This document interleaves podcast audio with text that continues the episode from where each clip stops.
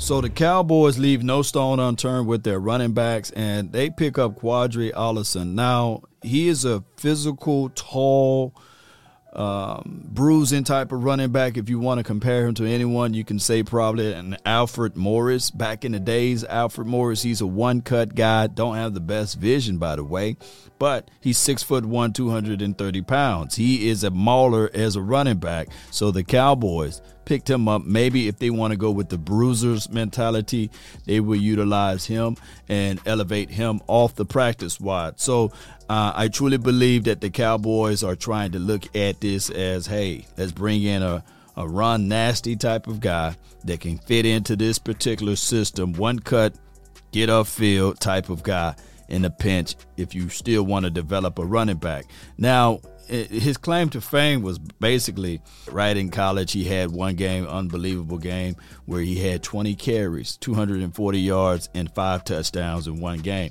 So uh, that is some sparks of the ability of showing crazy athleticism, right? Some sparks of ability that this dude can get nasty if granted. Now, granted, I'm going to tell you guys, he is a practice squad guy. So I don't look to see as if he's going to be the game changer week one, week two, or what have you.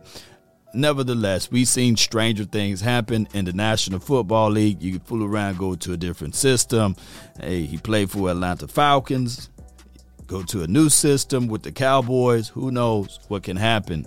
Uh, I can tell you one thing that when you think of this team, leaving no stone unturned, right? Y'all know I'm high on Malik Davis. You guys know I like Rico uh, Dowdle. I like Tony Pollard and Ezekiel Elliott. But you never know what type of packages that may get called in the future.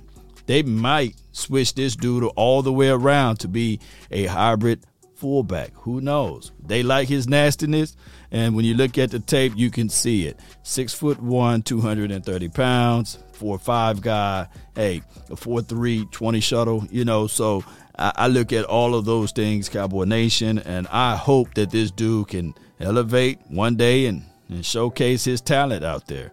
Change of scenery, we never know. And he just got to be prepared. It's better to be prepared for an opportunity and not have one than to have the opportunity and not be prepared. Y'all know how this goes. And all of the people that say, hey, man, it's only luck. Well, luck is when preparation meets opportunity. And this guy, hey, just get it done. So that's Qadree Ollison, and we'll find out down the line what he brings to the table. Cowboy Nation, stand up. Let's go. DC for life. Salute.